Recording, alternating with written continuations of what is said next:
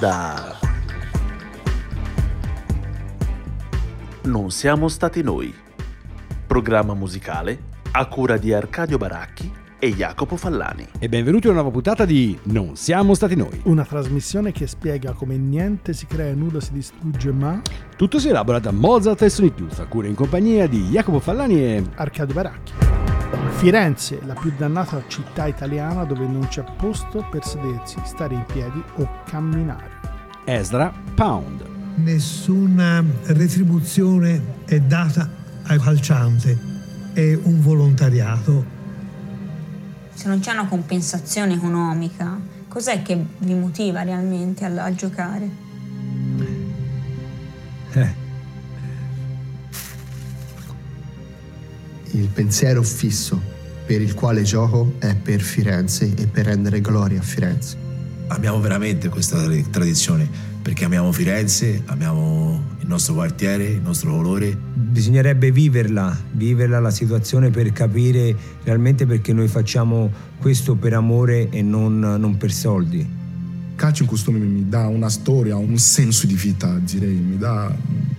Faccio parte di una tradizione, è bellissimo. I soldi, è vero, sono importanti i soldi, però avere una storia è, è più importante. La citazione di Ezra Pound vi sarà arrivata abbastanza, diciamo, fra i denti, ma mai quanto l'estratto da Home Game, una delle serie di Netflix che Netflix ha dedicato al calcio storico fiorentino, perché questa puntata di, di Non siamo stati noi è dedicata con bieco campanilismo, del quale noi Il più spesso ci- basso possibile Esatto. potevamo raggiungere. Spesso ci siamo macchiati, parliamo della nostra, nostra fra virgolette, città. Nostra... Perché non c'erano troppi compositori a Brozzi, perché sennò potevamo fare Brozzi. Esatto, visto che abbiamo infilato un sacco di fiorentini in puntate indebite, tipo non mi ricordo, purezza, Sì, una cosa- comunque. questa volta niente, autocelebrazione appunto perché io sono di Scandicci, il Baracchi è mezzo pistoiese e il Bistarini è mezzo ligure. no, cominciamo, io sono di Soffiano Ah, origine, cui Quindi siamo, come dire, naturalizzati.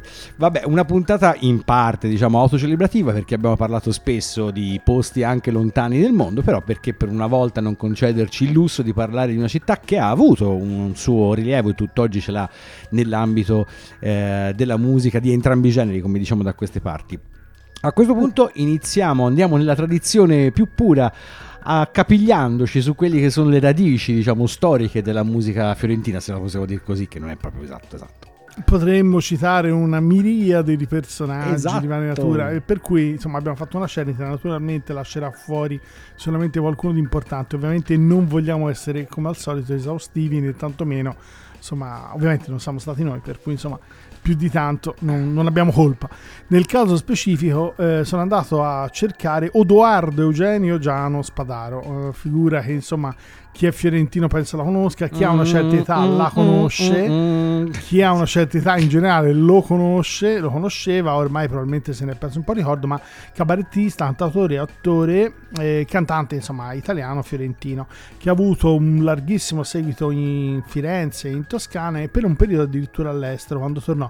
Parliamo di una figura nata nel 1893, il periodo insomma che sicuramente ha avuto il maggior sviluppo è eh, fra- praticamente fra le due guerre e subito dopo la seconda guerra mondiale, poi piano piano se ne è perso ovviamente un po' il dire, il, il ricordo al di là insomma, di quella che è stata poi ovviamente la morte del 1965 ma anche per ovviamente i costumi che sono ampiamente cambiati negli anni 60 e 70 abbiamo scelto una canzone che è un po' come dire anche forse molto spostata verso quello che era un po' la dimensione popolare e meno quella cabarettistica e teatrale ma per far capire insomma il peso che a livello popolare Edoardo Spadaro ha avuto la canzone è Donne c'è l'ortolano eh, Oh. per cui se non fosse abbastanza chiaro ovviamente Odoardo Spadaro tanti compositori di casa oppur di fuori lancian per ogni sito blues e foxtrot ogni ballo preferito. Si dice che portento che bella musichina.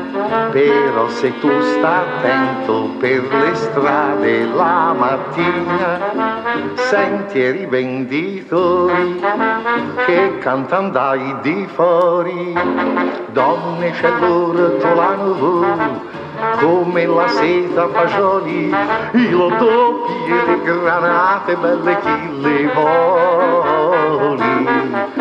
A routine, a routine, sempre calda, sempre a bollore, c'ho la trippa io.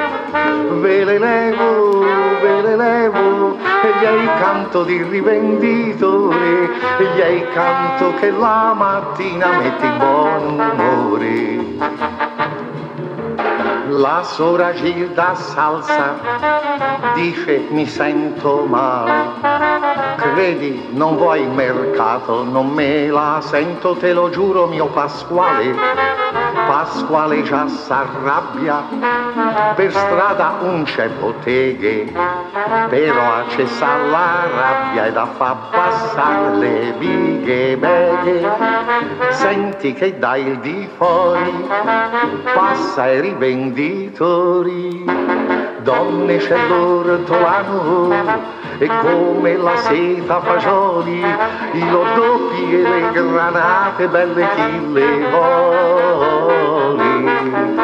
A routine, a routine, sempre calda, sempre a bollore, c'ho la trippa io, ve le levo, ve le levo, gli canto di rivenditore, gli canto che la mattina metti buon umore.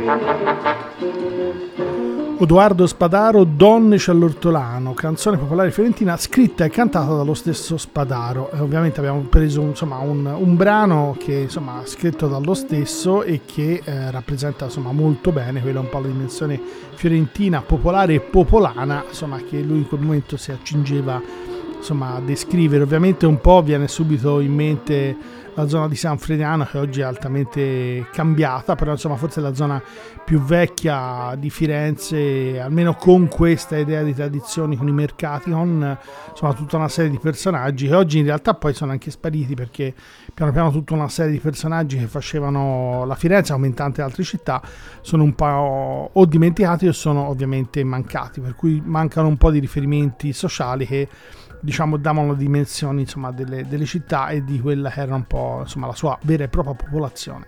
E chiaramente occupandoci specificatamente di Firenze non potevamo non mettere le mani in quella che ancora oggi forse è l'eco musicale principale della città insieme alle cose che chiaramente Arcadio presenterà più avanti, cioè la Firenze degli anni Ottanta. La Firenze degli anni Ottanta, eh, come diceva appunto il buon Enrico Brizzi, gli anni 80 sono l'unico decennio che è durato 20 anni, a Firenze gli anni 80 sono durati anche 40, perché giustamente si è trattato di un momento nel quale Firenze si è trovata veramente al centro della mappa. Tra le varie città che in giro per l'Europa movimentavano la musica, eh, diciamo, giovane, indipendente, chiamatela un po' come volete, Firenze è stata forse la principale città italiana, meglio di Roma, meglio di Milano, meglio delle solite mete italiane. Questo a ribadire il fatto che ogni tanto quando in Italia ci si distrae, la provincia può fare anche grandi cose. Era una provincia un po' sui generis, quella diciamo della Firenze appunto degli anni Ottanta, una Firenze che cercava di essere cosmopolita anche a dispetto della sua natura abbastanza chiusa, non è una città particolarmente accogliente per chi viene da fuori, non per fare il turista ma per viverci. Per cui appunto in quegli anni Firenze cercava di aprirsi mescolando musica, moda, videoarte e chi più ne ha più ne metta e gravitando tutto questo intorno a una serie di locali e piccole dimensionalmente ma non qualitativamente eh, istituzioni culturali. Chiaramente noi siamo andati a prendere, visto che stiamo parlando un po' delle radici di tutto questo, il gruppo che forse è diventato nel, nel, corso del tempo il meno famoso, comunque quello del, del, quale si è perso più il ricordo, ma che è stato fondante per tutta una serie di giovani musicisti e che ha in qualche modo iniziato eh, tutto il discorso della Firenze appunto anni 80. Stiamo parlando dei Neon, la eh, creatura di Marcello Michelotti e Stefano Gasparinetti Fuochi che eh, diventò talmente famosa, talmente trend da diventare il gruppo apertura per una serie di concerti addirittura degli Ultravox, che erano già diciamo un'istituzione affermata fermata. Il brano che ci andiamo ad ascoltare è tratto da Obsession, il loro album del 1982 pubblicato per materiali sonori, dei quali parleremo un pochino meglio più avanti. Il brano si intitola Sentimental Love Neon.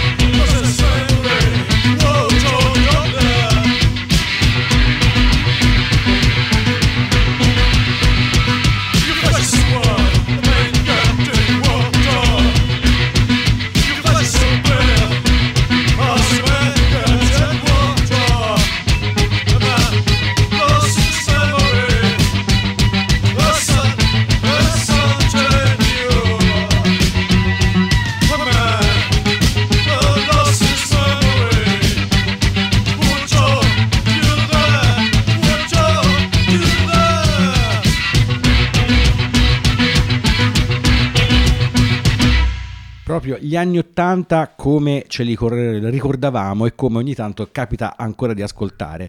Eh, Marcello Michelotti è stata una figura centrale, diciamo, nella vita eh, mondana, passatemi il termine, della Firenze di quegli anni, animatore del Tenax, di tutta una serie di iniziative che, come dicevamo prima, mescolavano soprattutto eh, quando c'era la possibilità la musica, la moda, tutta una serie di altre forme artistiche, rendendo in questo Firenze decisamente un unicum, in un certo senso riecheggiava forse più la Berlino degli stessi anni che non Londra. Prima abbiamo citato Materiali Sonori che è stata l'etichetta con la quale è uscito appunto questo album Obsession nel 1982 perché insieme alle molto citate Ira e eh, Contempo che erano appunto etichette eh, fiorentine nel vero senso della parola, Materiali Sonori eh, di San Giovanni Valdarno è stata forse una delle realtà più importanti, sia per far emergere questa realtà, sia poi per portarne avanti eh, gli sviluppi futuri. Tant'è vero che Materiali Sonori ancora oggi esiste, produce, grazie ad Arlo Bigazzi e a tutta una serie di altri artisti nel senso più ampio del termine. Quindi, come dicevamo, qualcosa, qualche cosina degli anni 80, dei gloriosi anni 80 fiorentini è sopravvissuta vissuta, ha mutato chiaramente di forma, ma eh, noi restiamo comunque lì a vedere che cosa potrebbe ancora avvenire nel futuro. E ci muoviamo con la prossima tranche attraverso quella che è una delle, come dire, nature, delle tante nature di Firenze, quella è un po' la sede di una serie infinita di avanguardie. Un personaggio centrale a Firenze che probabilmente deve essere riscoperto, è mancato recentemente e è stato sicuramente fautore di tantissime iniziative che hanno visto insomma, spesso e volentieri la città partecipe. È il pianista, compositore e artista visivo delle Lombardi che è mancato nel 2018. E, um, pianista, insegnante docente in conservatorio per diversi anni, è stato praticamente insomma, un, un importante anche animatore di quella è l'attività culturale e compositiva non solo a livello nazionale. Ha fondato riviste, ha gestito alcuni festival, Nuova Musica Italiana, Nuova Musica Internazionale a Roma e ha lavorato praticamente come direzione artistica anche per la casa editrice Edipan. Insomma, le attività che l'hanno visto protagonista sono state moltissime e ha spesso e volentieri proprio a fronte di quello che è stato poi l'importanza del gruppo Fluxus e del gruppo insomma di compositori soprattutto dopo la seconda guerra mondiale cioè il gruppo Bussotti, Cardini, Chiari eh, Lombardi insomma sicuramente qualcuno eh, lo sto dimenticando Albert Maid, Grossi, Maltagliati insomma una serie ora tutti tutti non mi vengono in mente e hanno fondamentalmente insomma, eh, seguito quella è la direzione di un rapporto fra la musica e l'arte visiva, per cui quella è, è, stata chiamata in parte anche musica visiva e hanno sposato quella che è questa idea di interazione fra varie tipologie di arte e la musica, insieme a questo gruppo Fluxus che poi alla fine è diventato una sorta di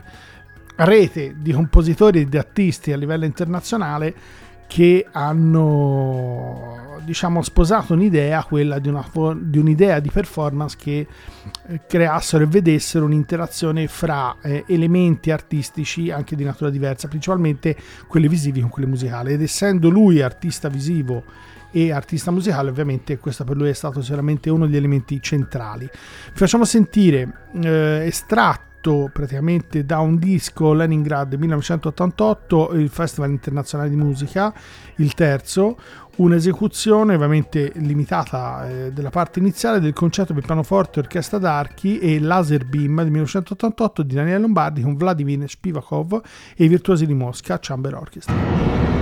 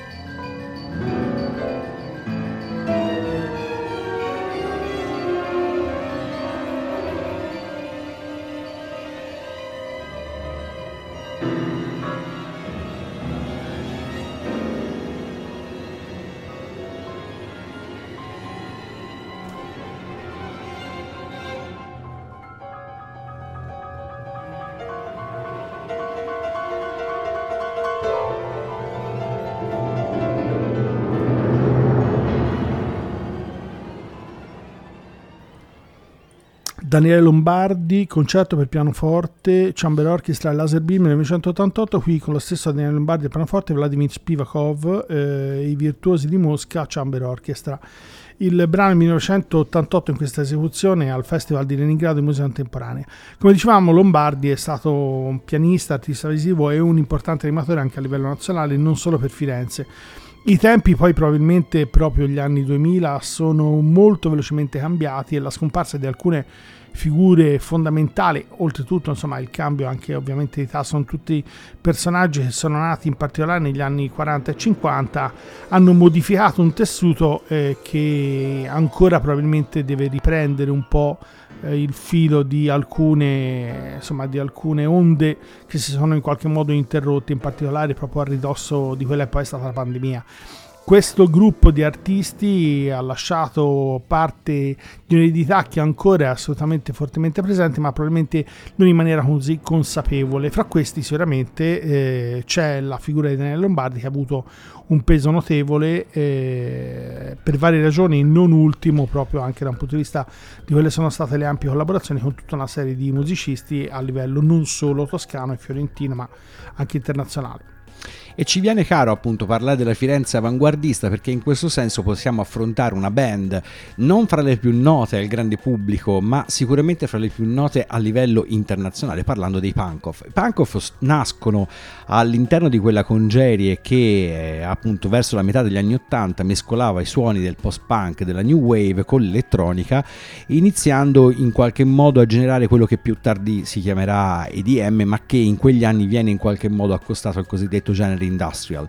In realtà i Punkov sono appunto non necessariamente un gruppo industriale, però con un'estetica, diciamo così, di carattere quasi gotico, d'archeggiante e dei suoni decisamente più aspri di quelli che ci si potrebbe aspettare da un gruppo appunto che si poteva rifare alla New Wave o al Dark, eh, trovano un canale internazionale che ne farà sicuramente uno dei gruppi italiani che con la maggiore esposizione eh, al pubblico estero. Tant'è vero che insieme a un altro paio di band, per esempio i Raw Power che si occupano di tutt'altro, i Punk sono uno di quei gruppi che ha calcato le scene, i palchi di moltissimi festival in giro per il mondo. Festival di genere, magari in molti casi, però comunque molto prestigiosi anche a livello proprio di, eh, dire, di ritorno di stampa. in realtà appunto i Pankov nella prima metà degli anni Ottanta, intorno a Maurizio Fasolo, Alex Palk, Paolo Favati e Alex Gimignani, questa è la formazione stari, storica, eh, creano questo suono che per l'Italia è su, piuttosto nuovo ecco, e che eh, farà da apripista tutta una serie di altre esperienze. Ci andiamo ad ascoltare dal loro classicissimo Freiheit für des Slaven, qui ci voleva Arcadio, del 1987, il loro album diciamo ancora oggi più noto, la cover di un brano di Prince molto noto, Girls and Boys Punk. Blanco. Whoa,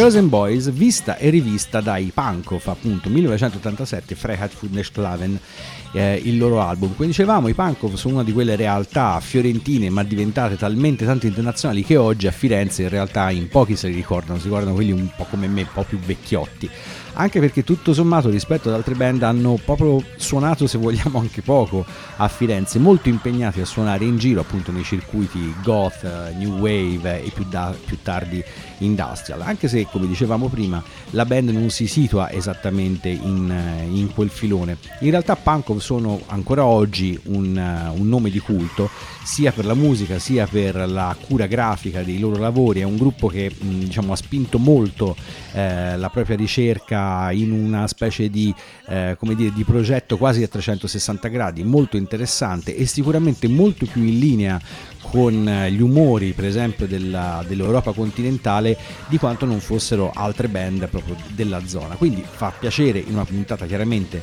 dedicata a Firenze poterseli eh, ricordare e rammentare. Ma con mia grande gioia Arcadio nella prossima tranche sta per presentare un'artista fiorentina a me cara per tutta una serie di motivi anche se appunto non particolarmente nota diciamo un po' di culto Parliamo di Caterina Bueno, etnomusicologa e cantante italiana. E vabbè, il, l'importanza di, della, della, Bueno a livello insomma, fiorentino è enorme e non solo, anche perché insomma, è citata da De Gregori, da, da, altri cantautori che l'hanno presa anche come ispirazione, anche perché lei fondamentalmente è figlia di un pittore spagnolo che si era in qualche modo, il termine ovviamente va preso così, insomma, indicativamente, rifugiato nella riadottato a Fiesole dove poi è mancato a suo tempo e è diventata insomma un riferimento e un trade union fra quello che è l'etnomusicologia che in qualche modo sembra appartarsi nell'ambito di un livello culto molto alto e quello che è un po' la dimensione del cantautorato e un po' della, della canzone all'italiana. Lei si è inserita in questo elemento intermedio, è diventata una figura di riferimento e ha lavorato a livelli diversi, dall'ambito anche teatrale, cinematografico, a quello cantautoriale, a quello della diffusione e della ricerca etnomusicologica, lavorando anche con figure tipo Lady. Il, eh, l'importanza a livello fiorentino è notevole perché, come dicevamo, insomma, tantissimi degli artisti, musicisti sono passati in qualche modo dalle sue collaborazioni. In qualche modo lei è stata un uh, trampolino di lancio un po' eccessivo, però diciamo sicuramente la, ha istradato moltissimi personaggi che tuttora a livello non solo toscano o perlomeno insomma, di nascita fiorentina e toscana, da lì hanno preso una direzione in ambito musicale, si sono in qualche modo affermati e ne hanno fatto la propria attività lavorativa principale. Abbiamo scelto da, una, da un disco che insomma è tutto centrato sulla figura di Caterina Bueno, Canti di Maremma ed Anarchia, quello che è un primo brano che poi in realtà è di stampo ovviamente non toscano, ma a questo punto non ci siamo limitati con l'idea insomma di, di canti in qualche modo che fossero anarchici o perlomeno Uh, non strettamente fiorentini, anche oh, se potevamo, perché per una volta avevamo nello stesso cioè, qui dovevamo disco, essere biechi campanilisti. Allora va bene, cambio brano. No, no. Posso, Perfetto, va bene. Posso cambiare brano. Allora facciamo no, Ninna Nanna di Barberino. Perlomeno siamo qui vicini in zona. Questo è il livello di preparazione. Esatto. Possiamo cambiare bia- brano in al volo. reale, ok, anche se poi siamo registrati. Allora vi facciamo sentire Ninna Nanna di Barberino con la voce di Caterina Bueno. Nina nanna il mio ciocione e di pane non ce n'è un boccone. Né del crudo e né del cotto né del macinato troppo. Il mugnaio non è venuto lo potesse mangiare il lupo. E il lupo e li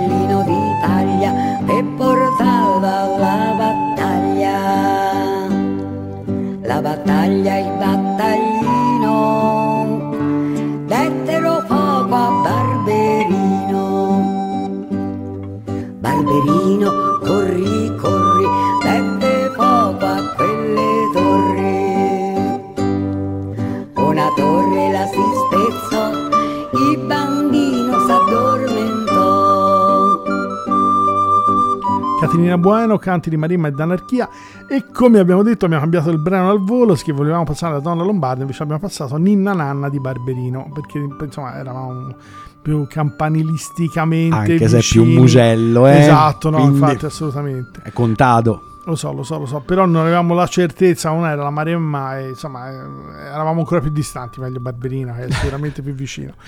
Peraltro, insomma, facendo la rima. Come dicevamo, Caterina Bueno è stata una figura veramente molto importante a livello particolarmente fiorentino-toscano, ma le sue influenze insomma non si sono fermate anche perché a livello nazionale è stata spesso e volentieri eh, insomma citata da altri cantautori in ultimo dicevamo di Gregori ma anche personaggi insomma almeno personalmente non avrei pensato che potessero prendere spunto tipo Roberto Vecchioni. Molti altri invece si sono dati ovviamente come riferimenti a quella che è l'ambito culturale della, insomma, delle grandi tradizioni di anarchia e delle grandi tradizioni cantautorali popolari, naturalmente sono ispirate a questa eh, cantante ricercatrice, insomma, con una figura piuttosto particolare, in realtà ha rappresentato il trade union fra anche probabilmente due periodi storici diversi e ha traghettato perlomeno almeno alcuni concetti nell'ambito insomma, di un cantautorato che forse attualmente è un po', un po' più perso a livello nazionale, ma che sicuramente ha avuto fino a pochi anni fa un peso enorme. E restiamo nell'ambito quasi dell'etnomusicologia perché il gruppo che stiamo per andare a presentare in realtà rischia di diventare, per- con tutto il bene che gli possiamo vedere, volere, però rischia di diventare appunto patrimonio etnomusicologico perché come abbiamo detto appunto prima dei neon punk ci sono state riunioni, cose, però in realtà i gruppi si sono sciolti, i vari membri hanno fatto cose diverse, in realtà con i diaframma il gruppo a un certo punto è diventata una sola persona, cioè Federico Fiumani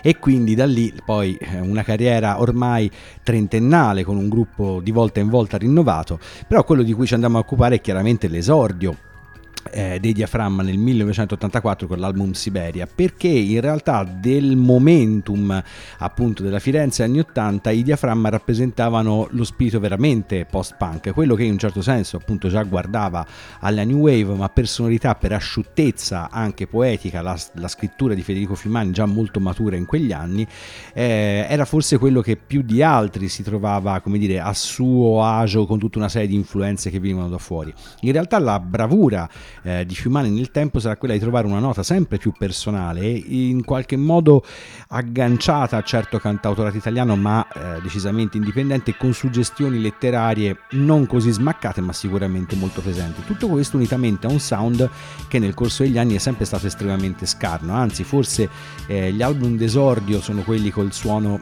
più ridondante, anche se il termine è decisamente ridondante eh, pensando appunto ai diaframma.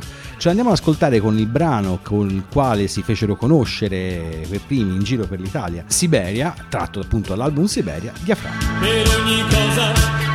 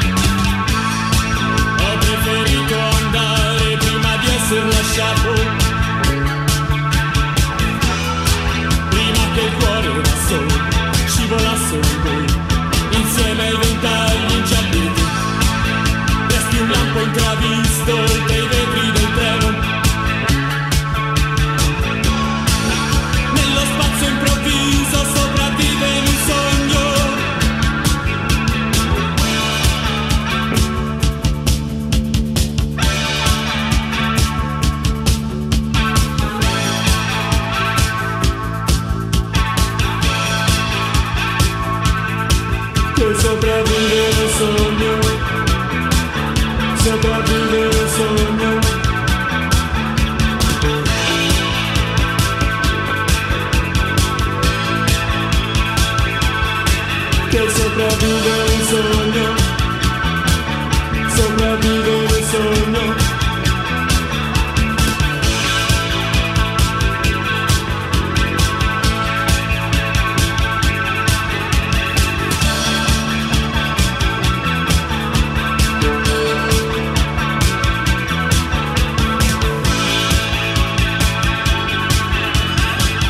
La chitarra di Federico Fiumani e la voce di Miro Sassolini sono stati veramente dei pilastri di quella che poi sarebbe diventata la new wave italiana. Come dicevamo prima, appunto, capaci di eh, filtrare tutta una serie di idee e suggestioni che venivano da altre parti del mondo per condensarle poi in un linguaggio italiano, perché in realtà la grande novità dei gruppi della seconda, diciamo, ondata, quella appunto a cavallo della metà degli anni Ottanta, sarà quella proprio di adottare eh, l'italiano e non più l'inglese come lingua per le loro canzoni.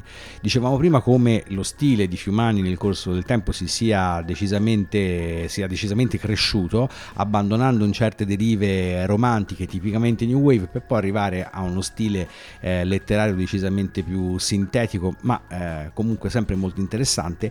E dal punto di vista musicale, appunto, la, la, la, la formula si è ancora più asciugata, per così dire. Anche oggi che il gruppo presenta due chitarre, basso, batteria, la formazione è quella classica, però il sound è sempre piuttosto eh, tagliente e gli arrangiamenti sempre piuttosto appunto asciutti. Un gruppo che a tutt'oggi ha 40 anni di attività alle spalle e a quanto sembra nessuna voglia di smetterla né con l'attività live né con l'attività discografica, cosa che chiaramente ci fa molto piacere. Ma a questo punto abbiamo parlato di avanguardia, abbiamo parlato di culti, abbiamo parlato di storia, perché non arrivare alla Firenze famosa, diciamo, che l'ha fatto sordi? E non potevamo non parlare di Silvano Bussotti, in realtà compositori famosi, oltre a Silvano Bussotti ce ne sono stati altri, ma probabilmente insomma, con una fama internazionale dovremmo andare un po' più nel passato come Cherubini o figure in qualche modo che hanno avuto a che fare con addirittura con Mozart, ma che sarebbero addirittura di là strassigna, volendo No, essere abbatte- a- ma- ma- abbastanza ma esatti. Ma li abbiamo già citati, per cui Esatto. però non Di ne parleremo. Esatto, Eh. no, no, parecchio no. Nel caso di, del- di Silvano Bussotti è stato un compositore e artista italiano e è abbastanza tipico a quanto pare come, come influenza, l'abbiamo citato con il gruppo di Flux, fra cui c'era ovviamente anche Daniele Lombardi, queste personalità che eh, hanno avuto grandissimi rapporti sia con l'arte visiva che con quella musicale. Bussotti sicuramente ha avuto un'influenza notevole a livello anche internazionale. Um, Ultimamente insomma, è scomparso nel 2021, è stato ricordato in particolar modo in Germania, forse in Italia alcuni eventi ci sono stati ma non tantissimi e sicuramente insomma, verrà riscoperto maggiormente in futuro anche perché la scomparsa è piuttosto recente. Le, le sue opere sono state esposte eh, anche da vivente non solo al Museo d'Orsay ma in altri musei e ha avuto insomma spesso e volentieri ehm, ha- praticamente ha fatto anche attività di scenografo e costumista. Vi citiamo a questo proposito un, eh, un brano che poi in realtà spesso e volentieri è in realtà pensato come balletto ma poi c'è stata una versione successiva eh, del 1979 per orchestra di quello che è Barry Crystal. Eh, la, la prima sarebbe del 74 poi come dicevamo la versione successiva del 79 vi facciamo sentire di questa un- un'esecuzione diretta a Giuseppe Sinopoli con la Norddeutsche Rundfunks. E peraltro questa incisione in realtà dovrebbe essere della Deutsche Grammophon uscita intorno al 2011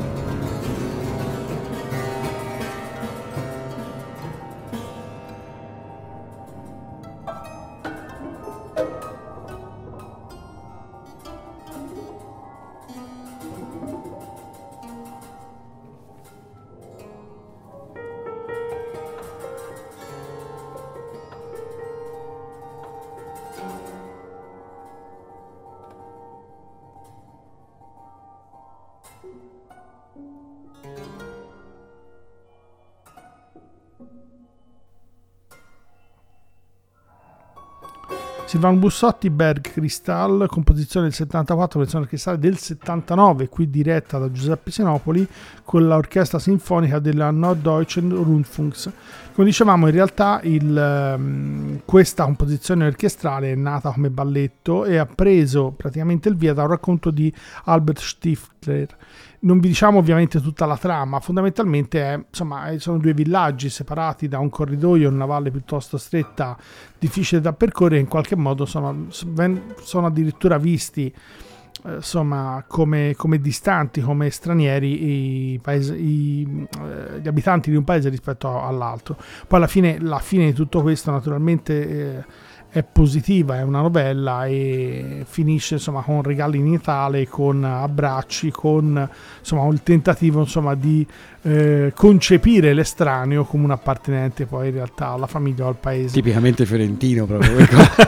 non lo so, io l'ho presa in realtà perché eh, la cosa interessante era ovviamente il riferimento al balletto, alla scenografia, ad un'idea, non tanto quella che è la trama, che sì, è probabilmente un po' lontana da quelle che sono come trama in sé, le idee potremmo anche avere come centrali rispetto a un certo tipo di poetica e di sviluppo anche concettuale musicale dopo gli anni 60, ma da un punto di vista di quella che era la versatilità di Silvano Bussotti, questa, questa composizione rende un po' anche l'idea. Siamo poi negli anni 70, ancora c'è grandissimo spazio come fino a non moltissimi anni fa per la sperimentazione, per le avanguardie, per lo sviluppo anche di, insomma, di, di, di, versanti culturali nuovi e che possano avere ovviamente nella trasversalità e anche nella correlazione, nei rapporti fra arti diverse, insomma, grandissimi sviluppi. Nel caso di Bussotti la diciamo che la fama è stata insomma eh, notevole perché a livello internazionale insomma, è stato riconosciuto non solo come compositore ma anche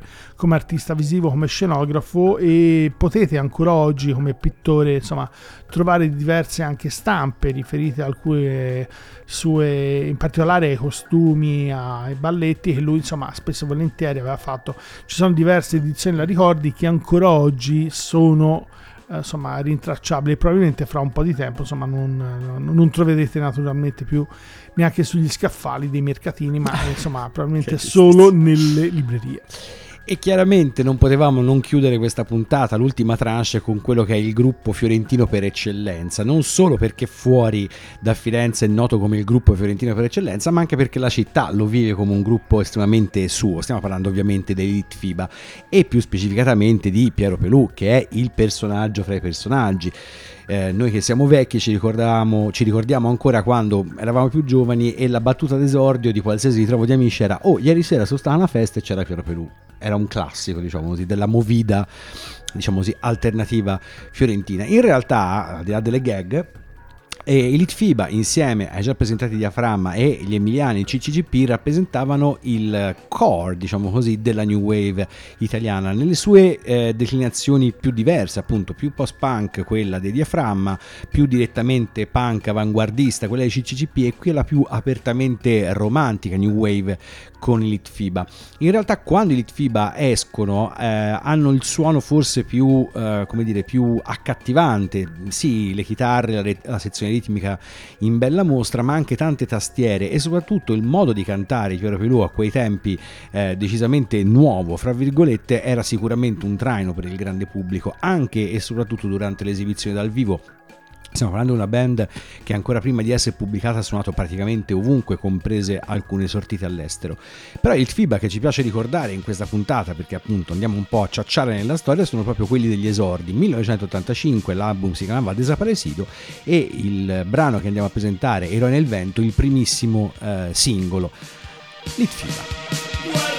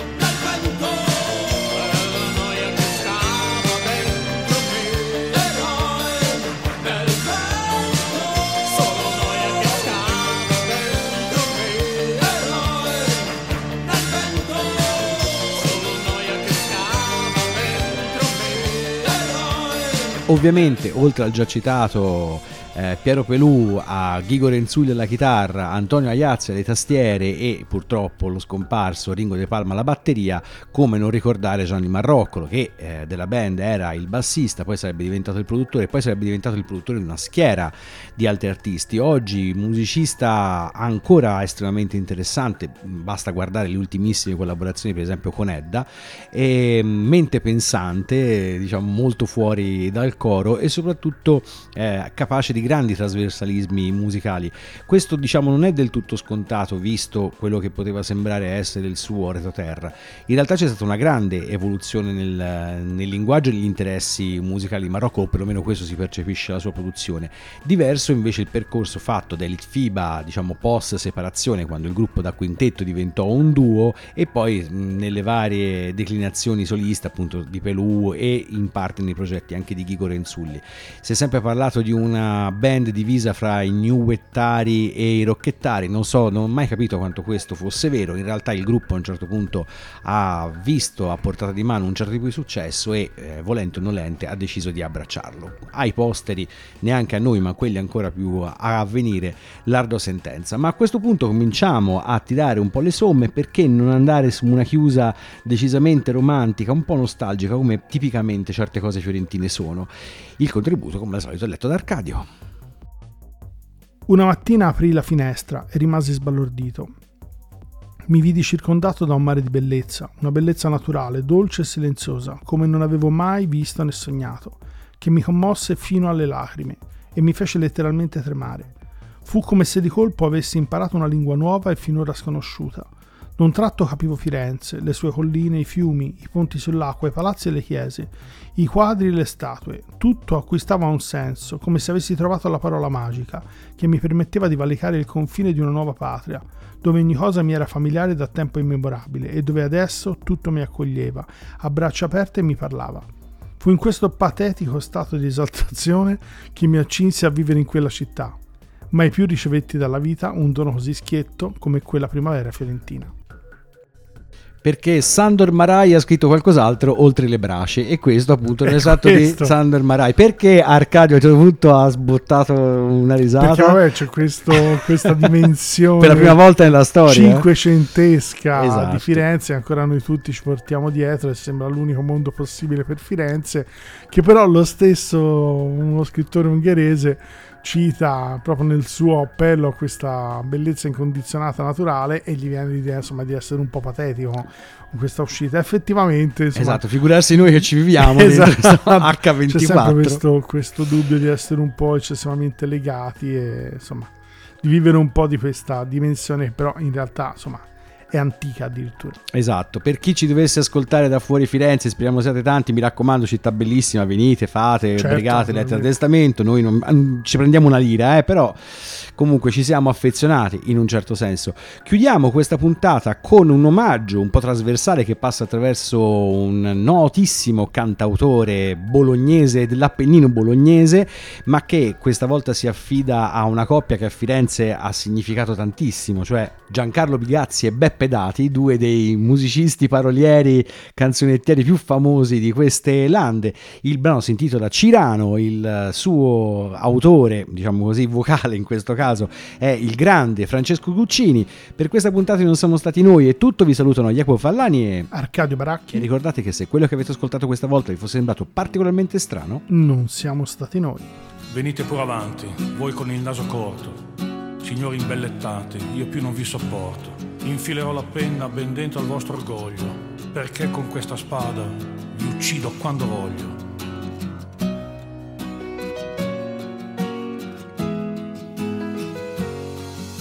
Venite pure avanti, poeti sgangherati, inutili cantanti di giorni sciagurati, buffoni che campate diversi senza forza, avrete soldi e gloria ma non avete scorza. Godetevi il successo, godete finché dura, che il pulca ammaestrato e non vi fa paura. E andate chissà dove per non pagare le tasse, col ghigno e l'ignoranza dei primi della classe. Io solo sono un povero cadetto di Guascogna, però non la sopporto la gente che non sogna. Gli appelli, l'arrivismo, all'amo non abbocco, e al fin della licenza io non perdono e tocco. Io non perdono, non perdono e tocco.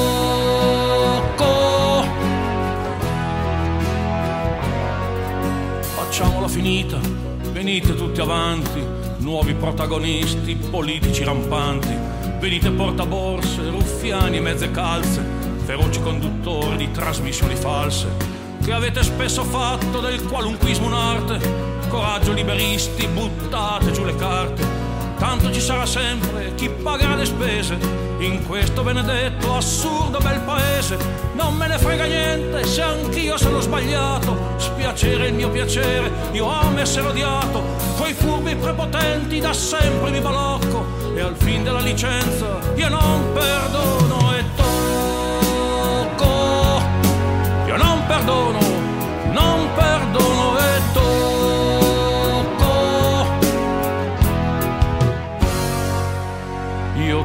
tocco i miei nemici col naso e con la spada, ma in questa vita oggi non trovo più la strada. Non voglio rassegnarmi ad essere cattivo. Tu sola puoi salvarmi, tu sola e te lo scrivo. Deve esserci, lo sento in terra in cielo un posto dove non soffriremo e tutto sarà giusto. Non ridere, ti prego, di queste mie parole. Io solo sono un'ombra e tu Rossana il sole, ma tu lo so, non ridi, dolcissima signora ed io non mi nascondo sotto la tua dimora perché oramai lo sento non ho sofferto in vano se mi ami come sono. Per sempre tu per sempre